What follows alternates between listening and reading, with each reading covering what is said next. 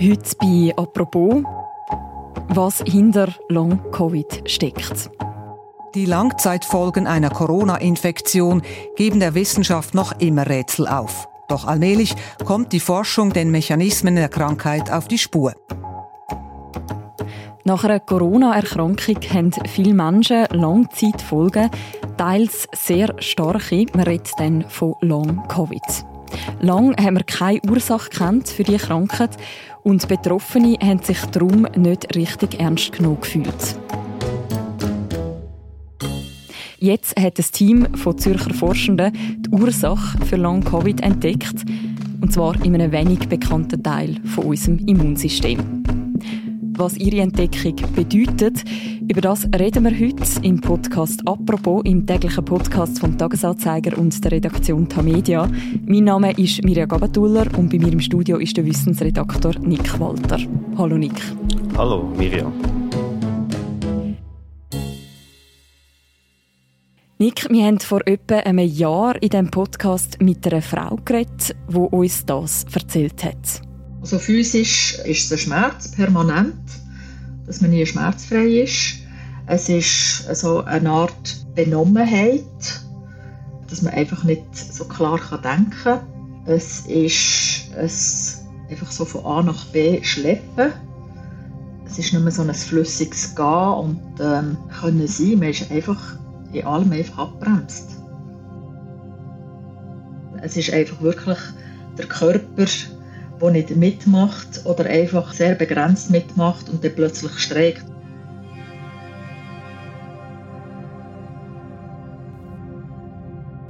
Die Frau, die hat Long Covid. Nick, was genau ist Long Covid? Also Long Covid, du hast es vorher schon angesprochen, sind eigentlich bezeichnet Langzeitfolgen von einer Covid-Erkrankung.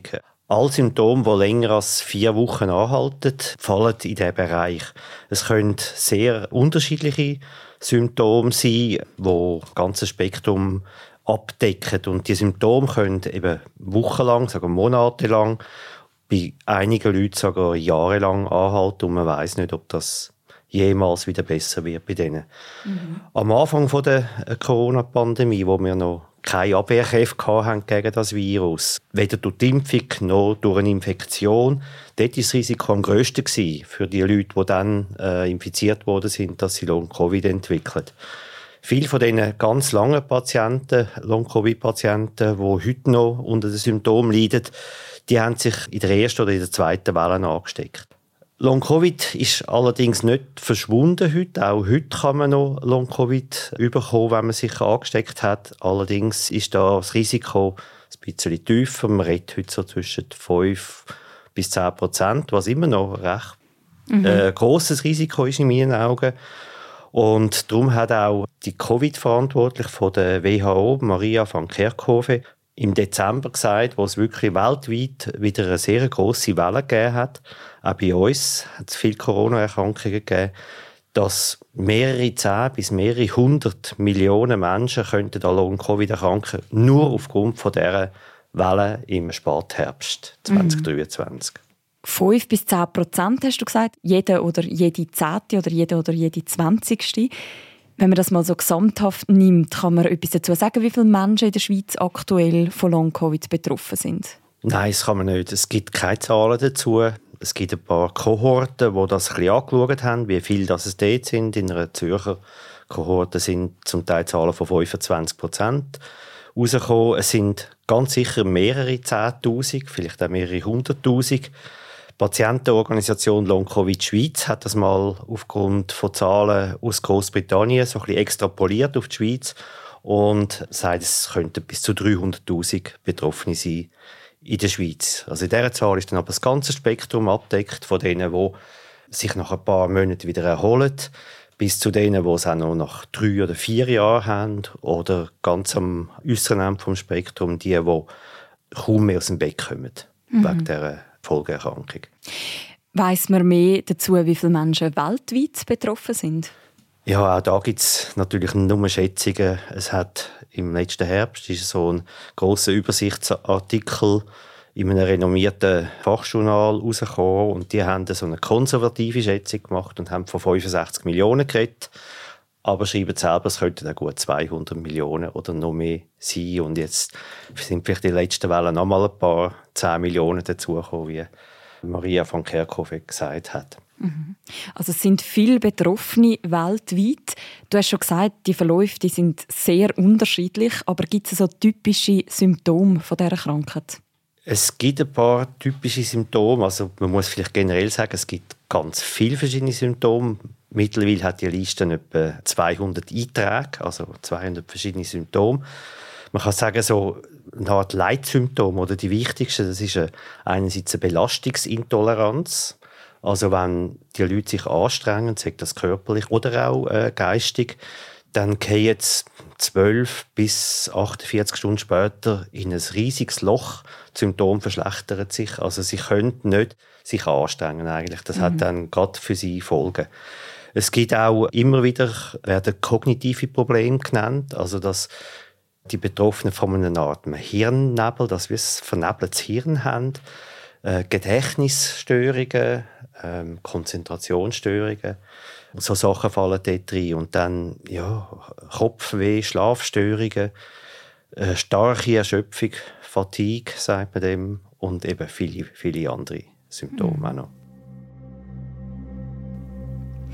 Lange haben sich ja Long-Covid-Betroffene nicht so richtig ernst genug gefühlt. Das Gemeinste an dieser Krankheit ist sicher, dass man es zum einen nicht ansieht und dass die Leute außen, also die Gesellschaft und vielleicht manchmal auch das Umfeld sogar, das Gefühl hat, dass der, der Long-Covid oder die, die Long-Covid hat, sich einfach nur ein bisschen zusammennehmen und dann wird es schon wieder besser gehen.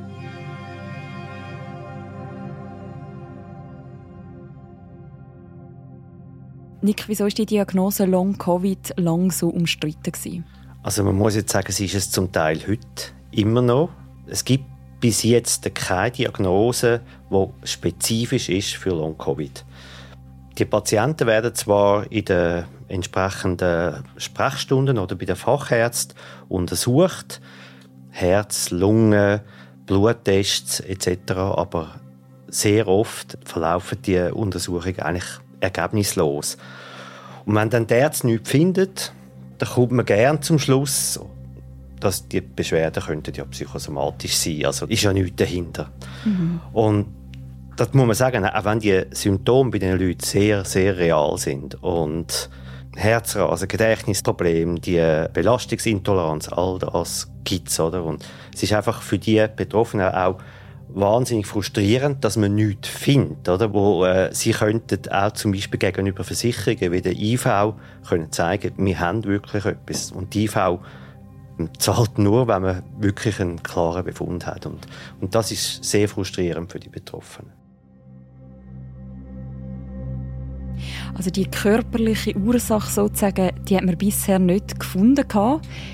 Jetzt gibt es da aber für die Betroffenen Hoffnung, kann man sagen, und zwar aus einem Zürcher Labor. Unsere Idee war eigentlich diejenige, äh, Long-Covid besser zu verstehen. Mhm. dann haben wir, wie alle auch, haben wir äh, uns zuerst die äh, Elemente angeschaut, äh, vor allem vom Immunsystem halt, wie wir mhm.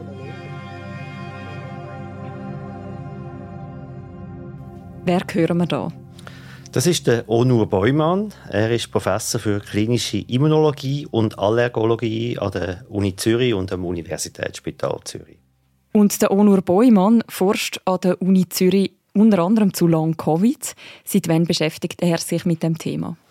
Also soviel ich weiß, hat er schon vor Anfang der Pandemie hat er sich eigentlich für das Thema interessiert. Er ist Immunolog, also er ist auch Arzt und Forscher und hat dann schon sehr schnell gemerkt, dass es etwas sehr Wichtiges ist. Er hat seine Forschung auf Covid-19 ausgerichtet und sehr schnell dann hat er gemerkt, die Langzeitfolgen könnten auch sehr interessant sein und hat dann auch noch auf Long-Covid sich fokussiert. Wo er und das Team von Forschenden angefangen haben zu Long-Covid zu forschen, wie sind sie vorangekommen am Anfang? Ja, sie haben natürlich dann zuerst im Blut von der Betroffenen so nach den verdächtigen Spuren gesucht. Man kennt es mittlerweile, sind die Antikörper, die gebildet werden gegen das Virus, das sind T-Zellen und B-Zellen. Das sind so Zellen aus dem Immunsystem, wo dann ganz spezifisch auf den Erreger sich können ausrichten und auch ein Immungedächtnis bildet. Doch irgendwie ist die Forschung nicht wirklich zielführend. Sie haben keinen Unterschied gefunden, weder bei den Antikörpern noch bei den T noch bei den B-Zellen zwischen Long-Covid-Patienten und Gesunden oder solchen, die genesen sind. Ja, und dann haben sie gemerkt, wir müssen da ganz einen anderen Zugang suchen, wir müssen radikal etwas ändern. Mhm. Und was haben Sie da für einen Zugang sich ausgesucht als nächstes? Also sie haben dann beschlossen, jetzt müssen wir halt versuchen, alle Eiweiß, die im Blut, im Blutplasma rumschwimmen, die müssen wir anschauen. Es sind 6'500 oder 7'000 verschiedene Eiweiß. Okay, wow. Und ja, es ist eine Riesenarbeit. Und sie haben einfach herausfinden, welche Proteine unterscheiden sich zwischen den Long-Covid-Betroffenen und den Gesunden oder den Genesenen. Sie haben also eins von diesen Eiweiß nach dem anderen sozusagen angeschaut. Haben Sie dann etwas gefunden? Also Sie haben dann eine Kohorte, sagt man dem, von gut über 100 Covid-Patienten, die akut Covid hatten, haben sie untersucht zum Zeitpunkt, wo sie Covid hatten. Und dann haben sie die gleiche Gruppe sechs Monate später nochmal untersucht. Und sechs Monate später haben 40 von diesen 113 noch Beschwerden gehabt. Also die fallen in das Raster Long-Covid rein. Und ja, bei denen hat man dann, wo man die 6500 Proteine, die haben nicht eins nach dem anderen, sie haben so maschinell machen wir das alles mhm. miteinander. Das ist eine, eine wahnsinnig hochentwickelte Technologie, sehr aufwendig natürlich auch, aber dann haben sie wirklich etwas gefunden, was sich unterscheidet zwischen diesen Gruppen. Was ist das was Sie entdeckt haben? Sie haben bei ein paar Eiweiß, die zu einem Teil des Immunsystems gehören, wo man eigentlich gar nicht so kennt. Es sind nicht die berühmten Antikörper oder T-Zellen oder B-Zellen, sondern das ist das sogenannte Komplementsystem.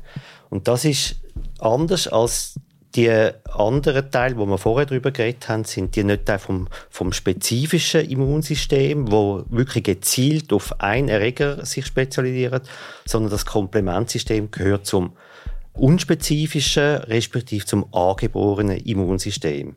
Der Teil vom Immunsystem ist eigentlich die Schnell-Eingreiftruppen. Also wenn irgendein Eindringling in den Körper kommt, ein Virus, ein Bakterium, dann schiessen die los und fangen an, das zu bekämpfen. Und erst im zweiten Schritt werden dann die Zellen gebildet, die ganz spezifisch auf den Eindringling losgeht. Aber eben das Komplementsystem, das hat man eigentlich schon lange gewusst, dass das Teil von dieser schnellen Reaktion ist. Und sie haben jetzt herausgefunden, dass bei den Long-Covid-Patienten das Komplementsystem auch nach sechs Monaten noch aktiv ist. Es ist überaktiviert. Normalerweise schaltet das sofort wieder zurück, wenn der Erreger dann einmal in einer ersten Reaktion unter Kontrolle gehalten worden ist. Dann kann das wieder zurückfahren und das passiert bei den Long-Covid-Patienten nicht. Das ist ständig aktiv und die Überaktivität, die kann zu Schäden führen, zu verschiedenen Schäden im Blutsystem und auch in anderen Körperorganen.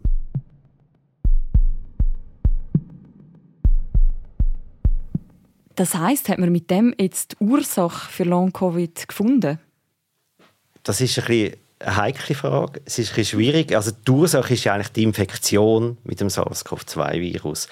Und was Sie jetzt herausgefunden haben, der Uno Beumann und als Erstautor der Carlo Chavia Hasler, was das Virus im Immunsystem auslöst, so als eigentlich eine der ersten Reaktionen. Sie haben mindestens ein sehr frühes, erstes, wichtiges Puzzleteil von der ganzen Entstehung von Long-Covid gefunden. Ob das dann wirklich die Ursache ist, das sei mal dahingestellt, auch wenn wir in unserem Artikel da davon geredet haben, aber es ist sicher sehr früh am Anfang und ein sehr wichtiges, zentrales Puzzlestein bei der Entstehung von Long-Covid. Mhm. Also das Komplimentsystem, das führt dann sozusagen einfach weiter. Für was ist denn das nachher alles zuständig? Wenn das Komplementsystem überaktiv ist, dann begünstigt das einerseits Entzündungen, Es aktiviert zum Beispiel Blutplättchen, die sind zuständig für unsere Klinik. Und man weiß, dass Long-Covid-Patienten ein erhöhtes Risiko für Grinsel im Blut haben, Mikrogrinsel. Das passt also dort schon mal recht gut zusammen. Mhm. Dass eben das Komplementsystem auch zu Entzündungen führen kann und dadurch die Innenwände der Blutgefäße schädigen. Es führt dazu, dass das Immunsystem angetrieben wird, Zellen von diesen Innenwänden zu eliminieren. Und dann wird das ein bisschen löchrig, ein bisschen geschädigt. Und das passt eigentlich schon auch zusammen zu dem, was man beobachtet bei den Long-Covid-Patienten dass die eben äh, Mühe haben auch mit dem Sauerstofftransport zum Beispiel, mhm. wo übers Blut geht. Und da gibt es gerade noch einen dritten Punkt, der da auch noch reinspielt. Das Komplementsystem, wenn es überaktiv ist, das zerstört auch rote Blutkörper. Das heißt, weniger Sauerstoff gelangt in den Körper und das mit der Belastungsintoleranz, das habe ich vorher erwähnt, das könnte eine gute Erklärung dafür dann bieten.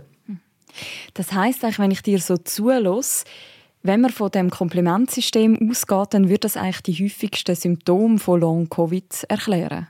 Die sehr zentralen Symptome kann man damit sehr gut erklären. Und da haben die Forscher mir auch gesagt, wo sie das realisiert haben, ist das wie ein Aha-Moment, ein Eureka, Heureka-Moment für sie. Und irgendwie hat alles zusammengepasst.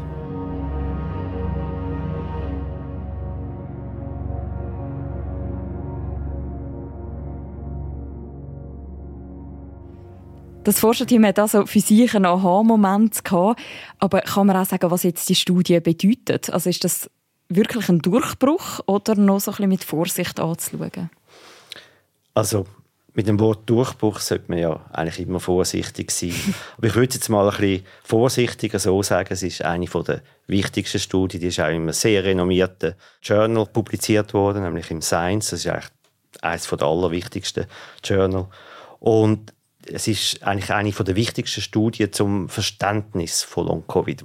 Warum man vielleicht von einem Durchbruch redet, ist, weil die Studie hat direkte Implikationen für mögliche Diagnosen und mögliche Therapien. Wie geht es denn jetzt weiter? Also das Zürcher Forschungsteam ist selber nicht in der Lage, selber so einen Diagnosetest zu entwickeln, aber sie sind bereit, mit Diagnostikfirmen zusammenzuarbeiten. Da gibt es einige, zum Beispiel Roche hat eine grosse Diagnostiksparte. Mhm. Und sie würden diesen Firmen ihre Erkenntnis zur Verfügung stellen, mit die können mit ihrem Know-how, mit ihren Ressourcen so einen Test entwickeln. Der Onur Beumann denkt, wenn alles perfekt läuft, könnte in ein bis zwei Jahren könnte so ein Test auf den Markt kommen. Der Test wäre ja das eine. Das andere ist, du hast es auch schon angesprochen, ob es dann allenfalls auch eine mögliche Therapie gibt. Ja, die Möglichkeit besteht tatsächlich, weil es gibt bereits sogenannte Komplementinhibitoren, also Wirkstoffe, wo das Komplementsystem abdämpfen. Und die hat man gemacht, weil es ein paar ganz seltene Erkrankungen gibt, wo tatsächlich auch mit einem überaktiven Komplementsystem einhergehen. Das ist zum Beispiel eine Autoimmunerkrankung namens Lupus oder dann auch eine sehr seltene Nierenerkrankung. Und gegen die Erkrankungen gibt es eben die Medikamente, die Komplement-Inhibitors, also Komplementblocker. Und da hofft das Zürcher Forschungsteam jetzt natürlich auch, dass sich eine Pharmafirma findet, wo die äh, Medikamente im Portfolio hat, dass die einen klinischen Versuch startet mit Long-Covid-Patienten. Was gibt es denn noch für Hürden, damit man die Medikamente auch für Long-Covid einsetzen könnte? Also es, es hat zwei große Hürden. Die sind extrem teuer. Also ich rede von einer halben Million oder so etwas. Und sie haben zum Teil sehr heftige Nebenwirkungen. Man redet von einem erhöhten Risiko für Hirnhautentzündungen und dann viele Sachen, die mit dem Darm zusammenhängen. Übelkeit, Erbrechen, Durchfall aber auch Bluthochdruck. Und das müssen wir dann schon sehr genau anschauen, ob da der Nutzen grösser ist als der Schaden, den es anrichtet. Trotzdem kann man sagen, man hat jetzt so einen grossen Schritt gemacht hin zu einer möglichen Therapie auch. Wenn das jetzt alles so würde gut weiterlaufen, was würde so eine Erfolgsgeschichte, sage ich mal, für den Forschungsstandort Schweiz bedeuten? Ja, zuerst mal eigentlich nicht wahnsinnig viel. okay. Äh, Außer ausser dem, dem Renommee, wo natürlich dieser mhm. Forschungsgruppe zugutekommt. Allerdings, wenn jetzt wirklich eine Schweizer Firma würde darauf anspringen, auf die Vorlage, die das Team von Mono Beumann und von Carlo Cervia Hasler geliefert haben und einen Test entwickeln, zum Beispiel einen Diagnosetest oder eine klinische Studie lanciert mit einem Komplementblocker bei Long-Covid-Patienten, dann wäre der Kreis geschlossen, dann wäre eigentlich die Grundlage geschaffen worden in der Schweiz und auch dann die Implementierung respektive Kommerzialisierung von Test und Therapie auch in der Schweiz gemacht worden. Und das würde natürlich schon weltweit beobachtet werden. Ihr habt ja auch mit dem Onur Beumann geredet. Wenn man das ganze Interview noch möchte nachlesen und auch einen Artikel, wo du noch genauer erklärst, wie sich welche Symptome jetzt auch erklären lassen, wir verlinken beides auch noch im Beschreib zu dieser Episode, wenn man sich noch eingehender mit dem befassen.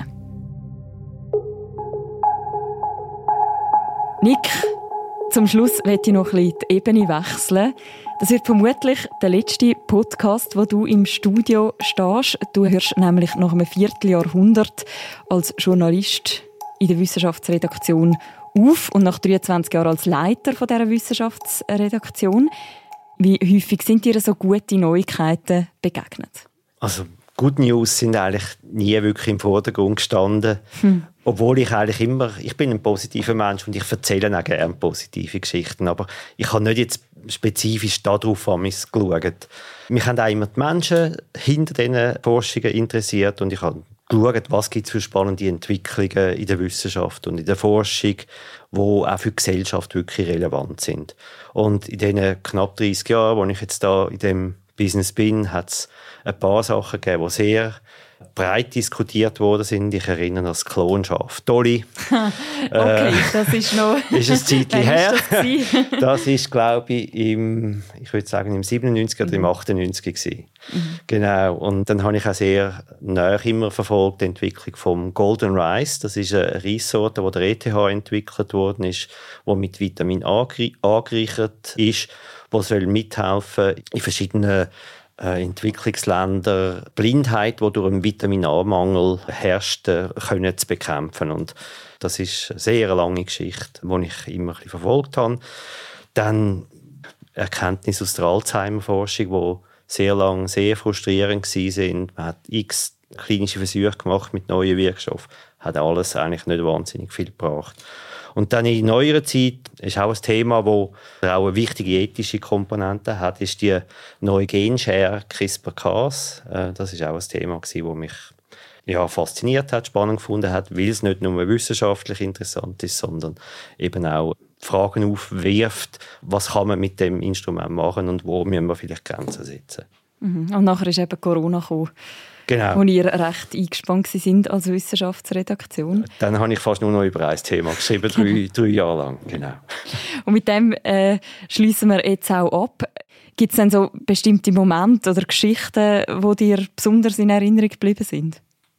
Oh ja, da hat es ein paar. Es sind vor allem spannende Begegnungen gewesen, die ich hatte mit diversen Nobelpreisträgern, andere Preisträger, sehr renommierte Wissenschaftler. Oft sind das sehr bescheidene Menschen, es hat solche, die sehr viel Witz darunter haben. Ich erinnere mich an ein Gespräch mit dem Paul Nurse, das ist ein britischer Zellbiologe, der 2001 den Nobelpreis bekommen hat für die Entdeckung, wie der Zellzyklus funktioniert, also wie sich Zellen teilen. Er ist wirklich ein brillanter Wissenschaftler, aber er hat sehr viel Schalk und Humor, immer ein Lächeln auf dem Gesicht und ist ein sehr bescheidener Mann. Und er hat mir dann erzählt in dem Gespräch, dass er mit 60 herausgefunden hat, dass seine Mutter gar nicht seine Mutter ist, sondern seine 18 Jahre ältere Schwester ist seine Mutter gewesen. und das haben wir ihm okay. verschwiegen und irgendwie will er haben müssen einen Geburtsnachweis irgendwo anschicken hat er dann das herausgefunden und hat dann so eben schalkhaft gesagt, ich bin Genetiker, aber ich habe 60 Jahre gebraucht, um meine eigene Genetik zu verstehen. Okay, also auch dort kann Forschung äh, führen. Genau, genau. Und das andere war, da bin ich an einer Ausstellung im Naturmuseum in Chur. Gewesen. Da ist über Fischotter gegangen und dann habe ich ein Bild gesehen, es ist eine Fotoidee gehangen Und da hat es Fischotterspuren und es ist gestanden Fischotterspuren an der Aare. Und dann habe ich gefragt, das kann ja gar nicht sein, oder? Also, und bei dem, dem nachgegangen und dann habe ich herausgefunden, dass im Tierpark Dalhölzli zwei oder drei Fischotter ausgebrochen sind und sozusagen sich selber wieder angesiedelt haben. Und das, das ist eine sehr spannende Geschichte geworden. Das ist so, ähm, eben, das sind so Aha-Momente auch, wo man dann hat, wenn man irgendwo ist und einfach den Geist ein bisschen aufmacht, ah, oh, ja, da könnte ja eine spannende Geschichte dahinter sein. Und mhm. Es gibt noch viel, viel mehr Beispiele, aber ich habe sehr viel Spannendes mit Leuten und mit Tieren und was immer erlebt. Es gibt also immer noch viele Geschichten, die einem begegnen. Was wird dich dann jetzt als nächstes beschäftigen? Ja, nicht wahnsinnig viel anderes. Ich werde weiterhin einen Artikel schreiben für äh, die Media-Zeitungen, einfach jetzt als freier Autor. Und es kann gut sein, dass ich auch wieder mal, wenn das Thema spannend ist, zu dir in einen Podcast komme. Gut, wir behalten das im Hinterkopf. Danke vielmals, Nick, heute für das Gespräch zu Long Covid und vielleicht bis bald. Danke vielmals Das war es, die heutige Folge vom Podcast «Apropos».